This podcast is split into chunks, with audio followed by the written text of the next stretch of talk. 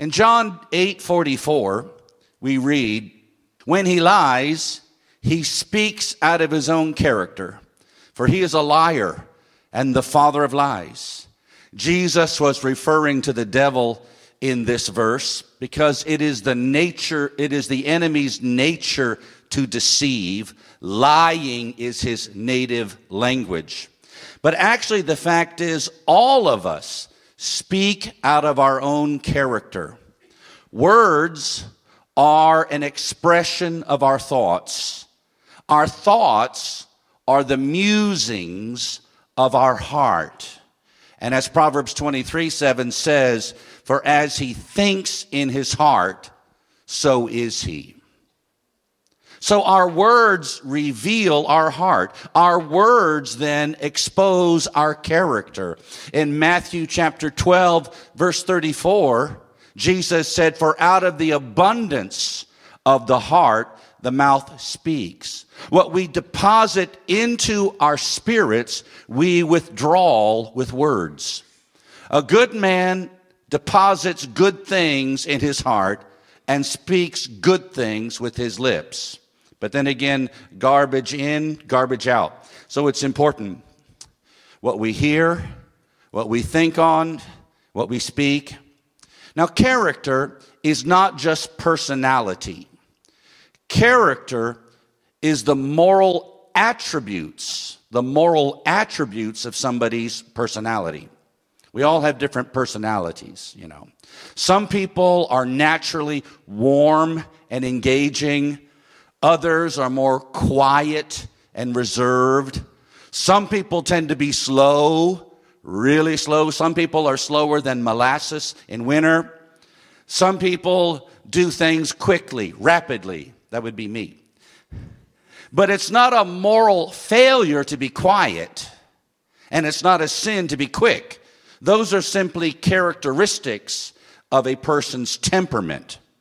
Character, as we're talking about today, refers to the virtuous and ethical qualities of a person's nature. See, there are varieties of personalities. You know, a family can have like 7 siblings, brothers and sisters, all from the same mother, and have 7 different personalities. In fact, I think we could really say everybody in this room has a unique personality. Nobody is exactly like you in your temperament, in your natural tendencies. And God made us all. But there is only one standard of righteousness in God's eyes. Many personalities, but still one standard. Ephesians chapter 5, verse 1 tells us what that standard is. It says, "Therefore be imitators of God as beloved children." Character is being godly. It is being godly. If God is your heavenly Father, then you should act like his child. Amen. People should see your father's character, his attributes in the way you live. Amen. In John 13, verse 15, Jesus said, "For I have given you an example that you also should do just as I have done to you." So character is patterning, following the pattern of Christ in your life. I'll get it right. Character is living like Jesus. You know, the popular expression, especially many years ago, is WWJD. What would Jesus do? But I think we need to add to that WWJS. What would Jesus say? Amen. So before you open your mouth, go WWJS. Amen. Character is seen in the countless small decisions we make every day. Character is choosing to do what is right, even if it costs you. You know, the old saying is, if you count the pennies, the dollars will take care of themselves. If you do what is right in the small, seemingly insignificant little decisions you make every day, then you'll be prepared when it comes to the bigger decisions. Amen? Now, Aubrey Wayne Copeland was an insurance agent who lived in America in the American state of Texas. He was selling insurance, like life insurance and health insurance. And there was another man working in the same company who left to start his own insurance business. And he invited Aubrey Wayne, who was also known as A.W., to join him, to be a partner with him, and of course also to bring his clientele with him. That is, all of the customers that he has sold insurance to. They have a policy with him to come with him, so that they can renew their policy now in this new company. But that was illegal under the laws of the state of Texas. You're not allowed to do that. But this man offered A.W. stock in this new business, this new startup, and a lucrative salary, which was much more than he was currently making. Well, the insurance company sued the man that started this new business, and the case went to court. On the witness stand, A.W. was asked if the man asked him to be his partner and also to bring all of his clients with him. Now, if A.W. denied it, no, that didn't happen, then he would get controlling interest in this new business with the potential of making millions of dollars. If he acknowledged that it actually happened, he would only get the privilege of keeping his job. So his family watched in suspense at that moment, wondering how he would answer. And to their amazement, A.W. calmly admitted, yes, the man did invite me to be his partner, and yes, he did ask me to bring all of my customers or my clients with him. And the case was closed. When the trial was over, his young son came running up to him in astonishment and said, I can't believe that's how you answered. But A.W. said, I'm a Christian. Do you think that I would tell a lie? I wouldn't do that for all the money in the world. Did you ever consider that bearing false witness is similar to denying Christ? You don't think so? Consider this verse, Titus chapter 1, verse 16. They profess to know God, but they deny him by their works. Hallelujah. That's true. So later, A.W. Copeland retired from his work, and he felt led of the Lord to help his son, who was just starting off in the ministry. And today, Kenneth Copeland Ministries is an international organization reaching millions of people all over the globe with the teaching of the Word of God. So God repaid A.W. for his integrity and for his godly character. Can I get an amen? Character. Character is more than reputation. Reputation is the shadow of a tree. Character is the tree itself. Reputation is who people think you are. Character is who you really are. Reputation is who we appear to be in public. Character is who we actually are in private. Amen. If it is only the fear of a ruined reputation that constrains us, then when no one is around, or when we believe no one will know, we will be sorely tempted to do what is wrong. And that's why some people are like pious at home, but on vacation, they live like the devil. Because the home folk aren't around, and they say, well, no one will know. That's why people do things in a tumultuous riot that they would never dream of doing by themselves. There's an anonymity in the crowd, you see. No one will know it was me, you see. In Exodus chapter 2, verse 12, it says, he looked this way and he looked that way. And seeing no one, he struck down the Egyptian and hid him in the sand. So it's interesting, before Moses killed the man, he checked to see if anybody was looking. So when you find yourself like looking like that, left and right, then you know you're about to do something wrong. And you should stop yourself right there. And then after the deed was done, Moses tried to cover it up, thinking no one will ever know. And then sadly for him, the very next day, two Israelites were fighting, and he tried to break it up. And one of them said to him, "Are you going to kill me like you killed the Egyptian yesterday?" It's known. There's nothing hidden that will not be revealed, the Bible says. Praise the Lord. So Hebrews chapter 4, verse 13 says this, "And no creature is hidden from his sight, but all are naked and exposed to the eyes of him to whom we must give account." So God has x-ray vision, like Superman, better than Superman. I have friends who formerly lived in Saudi Arabia, and they told me that in Saudi Arabia, the people have a saying, "Allah cannot see over a 10-foot wall." And so that means that in public, they act very religious. The people there look very religious. But inside their homes, behind the 10-foot compound wall, anything goes.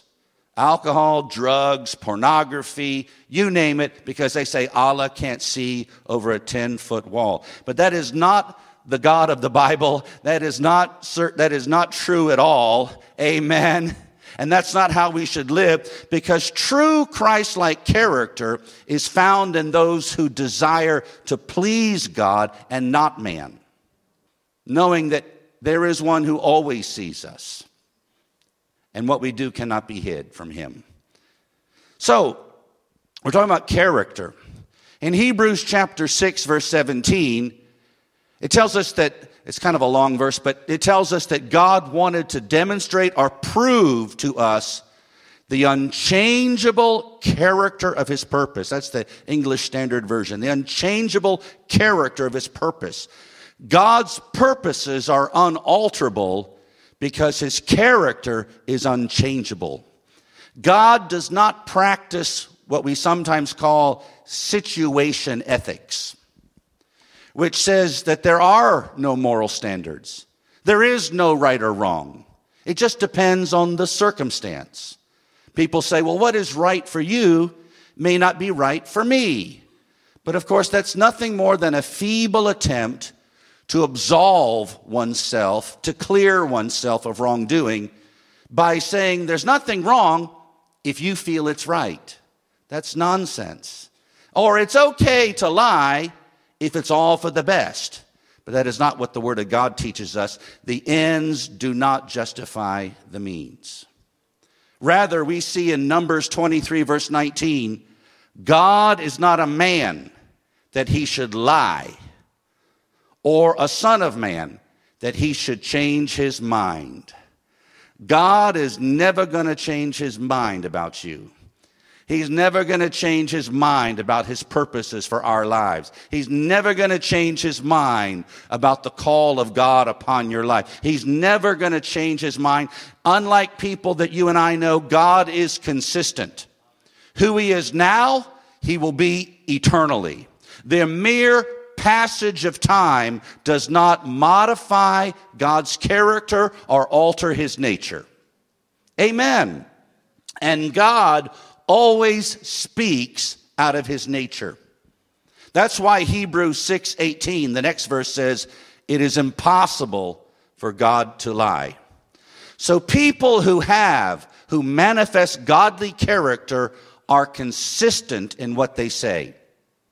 That's so important. They are consistent in what they say. You know, when you talk to some people, I mean even Christians, maybe there was an incident or some event in question, whatever it is, they'll tell you one story. Well, this is what happened. But then, the very next day, you can ask them the same question, or maybe someone else will ask them the same question, and they change their story. Now it's not like that. It was like this. Or then the next time you hear it, they embellish it. Oh, it's a little bit different now. When people are inconsistent in what they say, that is a clear indication they are not being truthful. Obviously. That's why, police investigators will ask the same questions over and over again of a suspect, because they know when you start changing the narrative, you're lying. You're hiding something. Amen? Praise the Lord. Glory to God. So we need to be consistent in our words. I said we need to be consistent in our words. I've even known some ministers who tell just ridiculous or fantastic stories about supposed miracles that they had. Now, I believe in miracles. Don't misunderstand me. I believe we have a supernatural God who's working today in our generation, and I'm all for that. Praise God for that. But we don't need to lie to help God out. God doesn't need that kind of help. Amen? We need to speak the truth. Hallelujah. See, people, they embellish their story. Someone was healed of a sore throat. Someone was healed of a headache. And they say, and suddenly it turns into cancer. It's like the fish story. The first time the guy caught a fish, it was this big. The next time he tells a story, the fish was this big. And, by the end of the year, the fish is this big. It keeps getting bigger, embellishing, stretching the truth or fabricating something out of a whole piece of cloth that never happened. And why do people do that? Even in their own testimony, they'll make up stuff. Why? So that others will respond favorably toward them. People say, oh, wow, that's amazing, and they'll think better of me. No, friends, that's wrong. Don't do that. Amen. Many years ago, Brother Hagin was ministering in a meeting. And after the service was over, his son, who was very young at that age, I don't know how old, 5, 6 years old or something, very young at that age, his son said to his mother, Mama, when Daddy is telling all those stories, did that really happen, or is he just preaching? Did that really happen, or is he just preaching? And that's kind of the idea, A lot of times you have to ask yourself, is this really the truth, or you just preaching? No. We don't want to just be preaching. We need to preach the truth. Amen. See, if you make stuff up, or you exaggerate, or you twist the facts of the story to maybe help you out in your ministry, eventually you'll be found out as a liar. And now people will question, well, maybe the Bible you're reading from is a lie too. Maybe everything about this is a lie. Hallelujah. One thing I've noticed about Brother Hagin, of course, he's gone on to be with the Lord these many years now, but I've heard recordings of him preaching from 50 years ago, more than that, and he's consistent. And he had some amazing things happen to him in his life. I mean, very amazing. I mean, like Jesus appeared to him 7 different times and things like that. If he was not a person of integrity, of absolute integrity, who never exaggerated, who only told exactly what happened, then I can see why God chose Brother Hagin for these things to happen, because otherwise nobody would believe it. Nobody would even bother. That's why the Lord doesn't appear to some Christians. They have such low integrity, even if it happens, no one's going to believe it. Amen. They've cried wolf too many times. Praise the Lord. Hallelujah. So others may believe in God, but if you are inconsistent, they will not believe in you. With consistency comes credibility. And if your ministry is not credible, it will not be successful. Thank you for your enthusiasm. I don't know if you're thinking or snoozing, but I'm glad you're here anyways.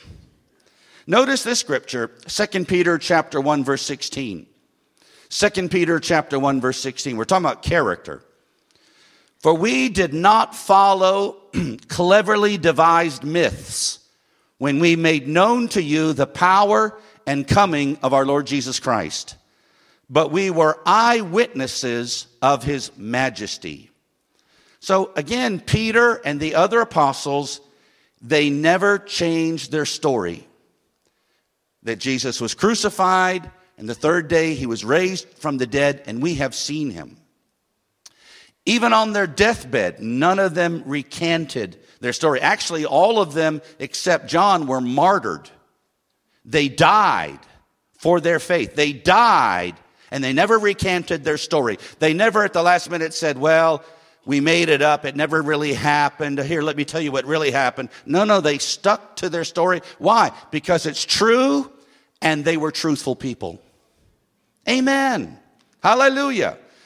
So, in the 1970s, there was a man named Chuck Colson.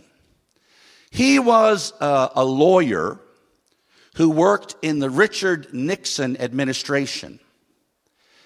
And at that time, several White House aides, people working in the White House, they devised a plan to break into the other political party's headquarters, the Democratic Party's headquarters, and plant a listening device. They wanted to tap their phones, and there's different reasons why they were doing this. But anyways, they got caught. The people that broke into the other party's headquarters got caught. And so Chuck Colson said, when this happened, he and the others on staff secretly met together in the White House, and they made a solemn vow to each other that they would never reveal what had happened. They had a lot to lose. Well, in spite of this, one of them within a short while started talking to the authorities, and then another. And before long, the whole plan, the whole scheme was revealed. In fact, the president of the United States at that time, Richard Nixon, had to resign from office, and Chuck Colson went to jail. But in prison, he became a Christian.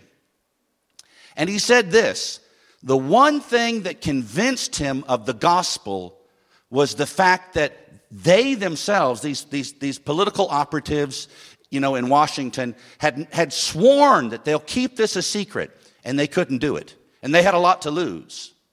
Whereas Peter and the other apostles, they never changed their story. They died.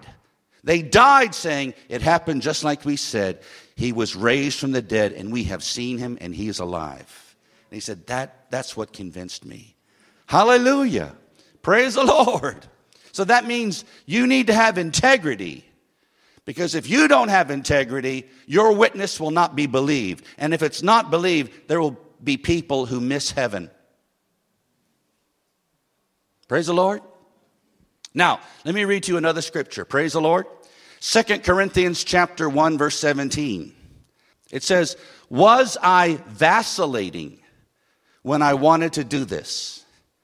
Do I make my plans according to the flesh, ready to say yes, yes, and no, no at the same time?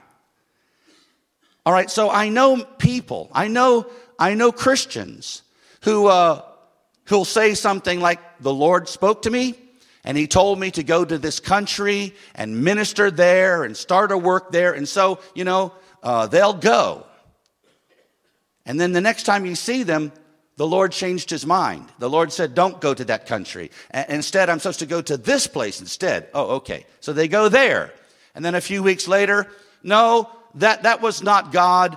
Now the Lord is saying to go back to my home country and start a church. Oh, okay. And then, a few weeks later, the church is closed. Oh, no, I'm not supposed to do that. Now I'm supposed to do this.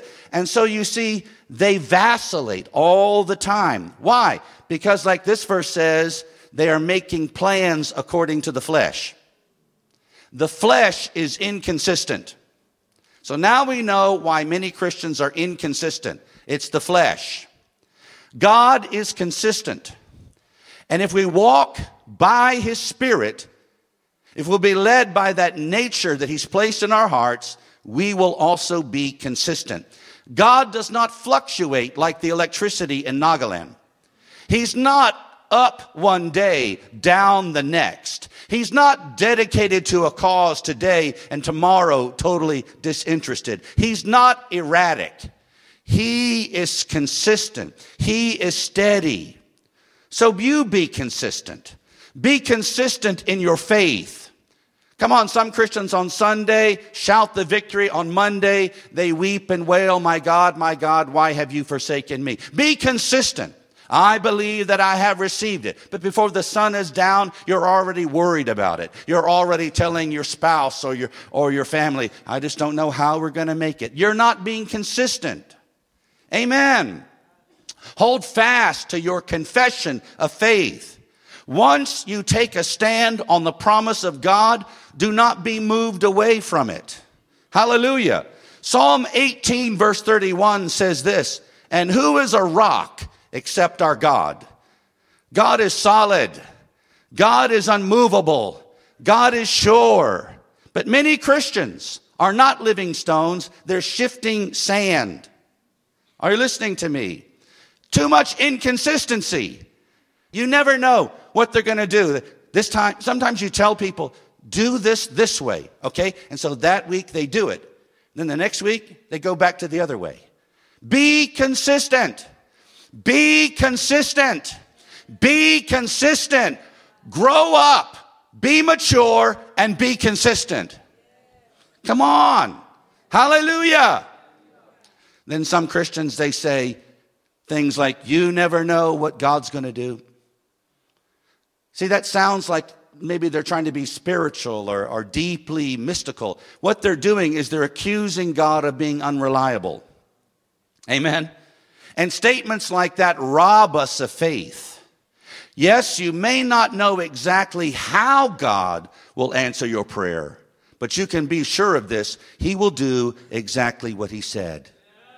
God is not unpredictable. He's very predictable. You are unpredictable, but God is very predictable. He will always keep his word. He will always do exactly what he has said in the scriptures. Hallelujah. What his work is always consistent with his nature and his character. Hallelujah. Glory to God. Amen. Notice this scripture, 2 Corinthians chapter 1, verse 18. As surely as God is faithful, our word to you has not been yes and no. What he means is we said yes, but actually we meant no. And that's what a lot of people do. They say yes, but they mean no. Years ago, some group wanted to come and talk to me from another church. I don't know. They wanted to just talk about some, perceived threats or they're unhappy about our church or something of that nature. I honestly felt it was a waste of time, but just to be nice, I said, okay. So they came to our house and we greeted them, politely, and they in return responded. And so we sat down and they talked about some different things and we listened and we also just kind of said, okay, tried to be agreeable. And so when this little group, I don't know, four people or something, when they left, and they said goodbye. It seemed like a pleasant meeting. I thought, okay, I thought it went pretty well. I'm, good. So I said to my wife, that was good. It sounds like they agree with us. And she said, they don't. I said, what do you mean? They said yes. She said, I know they said yes, but yes means no. Welcome to Nagaland. Don't live that way. Jesus said, let your yes mean yes. And your no mean no, because anything else is from the devil. Hallelujah. Don't say something just to try to please someone when you know you're lying. We really want you to be here for this meeting. We really want you to come to my birthday party. We really hope you to be there. You say, oh, yes, brother, we're looking forward to it. But you know in your heart you're not going to be there. You lying dog, you. Yeah, but if I tell them I'm not coming, they may feel less of me. If they find out what a big liar you are, they won't even be your friend anymore. Come on. Come on. Hallelujah. You don't have to say something just because it sounds appropriate. You don't have to be ugly. I'm not telling you to be impolite. I'm not telling you to, criticize everybody you meet on the street. I'm not saying that, but you don't have to lie. Amen. Hallelujah. I know you're thinking, Brother John, I think we heard this last week. I think we heard it the week before. I even think we heard it the week before that. So why do you keep harping on it? Well, I'm waiting for you to do it. That's why. Amen. Hallelujah. As surely as God is faithful, our word to you has not been yes and no. What he means is this: just like God is faithful to his word, we are also faithful to our word. That's what he means. People should have as much faith in your word as they do God's word. So if you are inconsistent, you are unfaithful. I said, if you are inconsistent, you are unfaithful. Faithfulness is measured over the long haul. See, anyone can be faithful for 5 minutes. That doesn't prove anything. It's being steadfast and constant over an entire lifetime that counts. Be faithful. Come on, you get excited about something or there's some need in your life, and so you show up for church on one Sunday. And then we don't see you again for the next 7 weeks. And then you come again, you know, the next holiday. And you think, I'm being faithful. It's funny, we don't think so. Amen? Hallelujah? Faithfulness is being consistent. So that means you're there even when it rains. You're there even when there's a bond. You're there even when, you know, there's pressing needs in your family. You're consistent. Now, I'll grant you this. Some people in Nagaland are consistently inconsistent. That's the one thing we can always count on, that we can't count on them. Don't be that way. Now, some people are consistently bad. Don't be that way. Be consistently godly. Hallelujah. Praise the Lord. Amen. I'm almost done.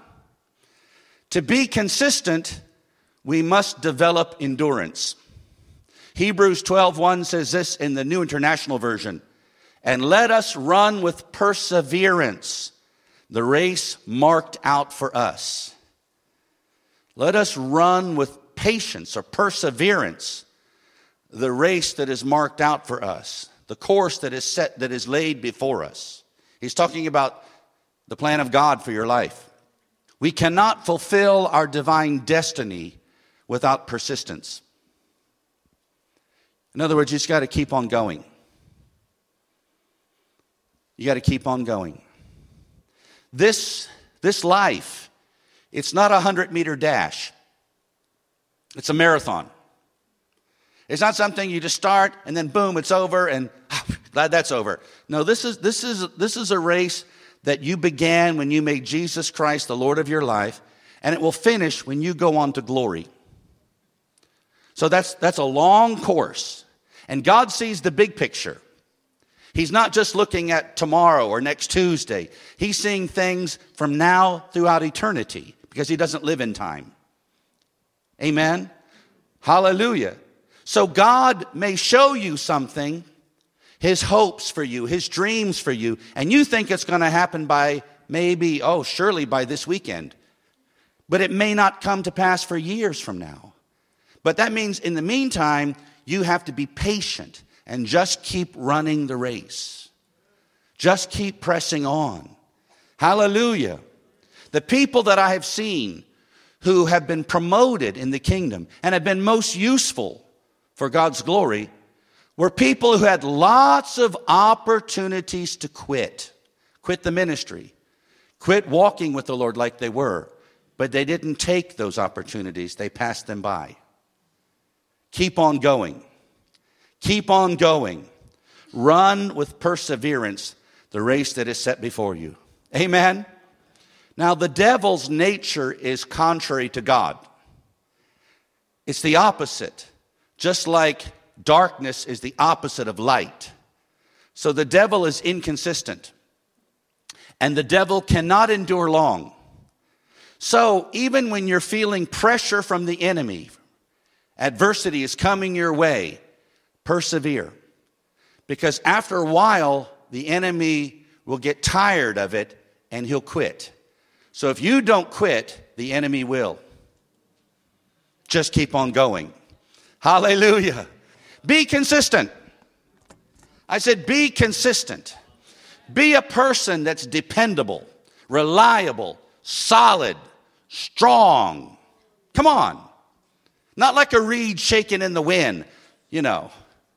But someone who's immovable, steadfast, always abounding in the work of God, knowing that your labor is not in vain in God. Come on, God doesn't quit you the first time something goes wrong. He's solid. He's faithful. Amen? Don't you quit him. Stay with the word of God. Stay with what you have received. Hold fast to the truth that has been given to you. Don't let it slip through your fingers, and be consistent. A lot of consistency comes from this. It comes from having set patterns that you follow in your life. For example, when you wake up, my first objective is to spend time with God. Say, well, I'm very busy. Then you're too busy. If you're too busy to pray, then you're too busy. If you're too busy to spend time with God every day, you may find a lot of days are wasted. Come on. Amen. You're not doing me a favor. You're not even doing God a favor. You're doing yourself a favor. So if you'll set these patterns, no, every day I'm going to pray in the Spirit. I need to charge up my spirit, man. I need to speak out those mysteries. Every day, I need to talk to my Heavenly Father. Every day, I need to worship God. Now, I don't just worship, with a microphone. I don't just worship under LED lights. Come on. If you're not a worshiper, then you'll never lead worship. Or you shouldn't. Amen. Hallelujah. Praise the Lord. Then I'm going to read the word of God every day. I'm going to get in the word every day. Man shall not live by bread alone, but by every word that proceeds from the mouth of God. Well, I was too busy to read the Bible. Were you too busy to eat? I very rarely, almost never do I find someone says, I'm so sorry, I was so busy, I didn't have time to eat. Somehow you have time to feed your face, but never enough time to feed your faith. Come on. So you've got to set some priorities in your life. You've got to set a schedule for your life. This is what we're going to do. If I don't pray every day, I start falling apart. I start having the initial symptoms of a nervous breakdown.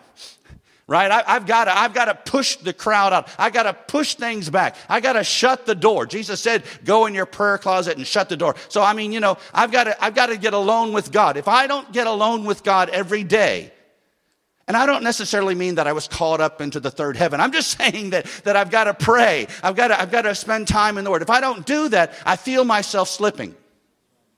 And then I start finding myself weak, becoming weaker spiritually, and then little fears and things like that start creeping into my garden.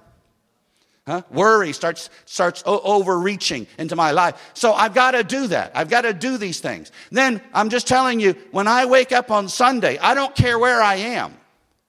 I don't say, what shall we do today? No, we know what we're going to do today. We're going to go to church. We're going to go to God's house. We're going to be with God's family. We're going to be with God's people. Listen, in America, I'm preaching, many times every Sunday. But when I'm not preaching, we still go to church. I realize sometimes there are things that happen, like we're traveling, internationally. So Sunday comes, we're on an airplane over the Atlantic Ocean. So obviously we can't tell the pilot, please stop, I need to get off. But other than that, we're not looking for an excuse not to go to church. That's the thing. David said, I was glad when they said to me, let us go to the house of the Lord. I think a lot of people I know, their Bible says, I was sad when they say it's time to go to church. Amen. I wouldn't ask you to go to a church that was dead. I'm not asking you to go to a church that God isn't moving in it. But I'm telling you, you got to go to church somewhere. Amen. Hallelujah. Why? Because you need it. You need the fellowship with other saints. Well, what is going to be the message this Sunday? Well, when you come, you find out. Basically, that's none of your business. You just show up, and God will show up. And I believe if you come in faith, he'll give you what you need. Listen, we could be preaching on the end times, and your need could be healing, but God can still get the message to you. God could still get that word to you. God knows where you are. God knows what you need, and God can give it to you. You be faithful and watch God's faithfulness. Be consistent. This is the way I live my life. Be consistent. Amen. So that means if you're going to be faithful, if you're going to be consistent, there's one magic word you must learn. You might want to write it down. I'll spell it for you. Here you go. Ready for this magic word? It's spelled this way, N-O. This Sunday morning, can you come to my house and help me straighten out my closet? No. Why not? I'm going to the house of the Lord this Sunday morning. Hallelujah. This Wednesday afternoon, we're having a little birthday party for my baby. It's at 6 p.m. Can you come? No. I might be able to come at 7:30, but not 6 p.m. Why? Because I'm going to be celebrating my new birth this Wednesday. I'm going to be celebrating the goodness of God this Wednesday night, so I won't be able to make that. You have to have the intestinal fortitude to disappoint some people so that you don't disappoint God. Well, people may not like me. Is that the beginning and the end all of everything, that people like you? Listen, if you're trying to please people, one thing's for certain, you won't do it, and in the process, you'll lose your mind. If I was trying to please everybody in Nagaland, I would already be a mental case. I would be in a padded cell wearing a straitjacket. Besides that, people are so inconsistent. What they like today, they don't like tomorrow. What they don't like tomorrow, they like the next day. The Bible says where two or three Nagas are gathered together, there are four or five opinions. That's a new Bible verse. I just wrote that one right now. But it's true of other places too, isn't it? People are inconsistent. Amen. When there's trouble about, people will gravitate to someone who's consistent. They're solid. They're unshaken. Hallelujah. Be that person. Be that person. Come on, some of you here, you have dreams of doing great things for God. Be consistent. Be more consistent. Hallelujah. Hallelujah. Praise the Lord. Praise the Lord. Glory to God. This is the way we run our race. This is the way we run our race. Come on, instead of doing this is what some people do. They just kind of live like, everybody else in the world. And then they take 2 weeks off to climb Mount Saramati and go to a prayer center. And so they starve themselves for 2 weeks, hoping that God will do some miracle for them. And then when that's over, they come down from the mountain and continue on living like the devil. That is not the Christian life. Don't turn the word of God into some religion of fasting. You walk with him every day. You pray to your Father every day. You worship the Lord every day. Give us this day, today, our daily bread. There's things that you have to do every day. And if you cannot come to God every day, then don't bother coming at all, because it doesn't work that way. I didn't say there aren't times where you may want to separate yourself for special times of prayer. That's fine. There are times when you may need to give extra time for prayer, certain time seasons of your life. I get that.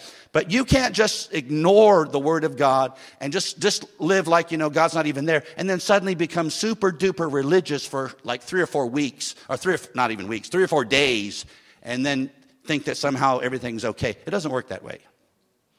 Be consistent. Be consistent. Hallelujah. Hallelujah. Praise the Lord. Glory to God. Woo, praise the Lord. You want God to consistently bless you. You don't want God to be off and on. You want God to be pouring out his blessings, giving you strength, giving you wisdom. You expect God to be consistent, but you don't expect it of yourself. And therein lies the problem. But I'm sure I'm speaking to people who are growing in consistency. I believe I'm looking at some people tonight, and I'm sure there's some who are watching me tonight, and they're developing that steadfastness. Hallelujah. That constance. Hallelujah. That persevering ability to just continue on. Keep on going. Stay the course. Hallelujah. And God's going to use them to do mighty things. Would you stand with me to your feet today?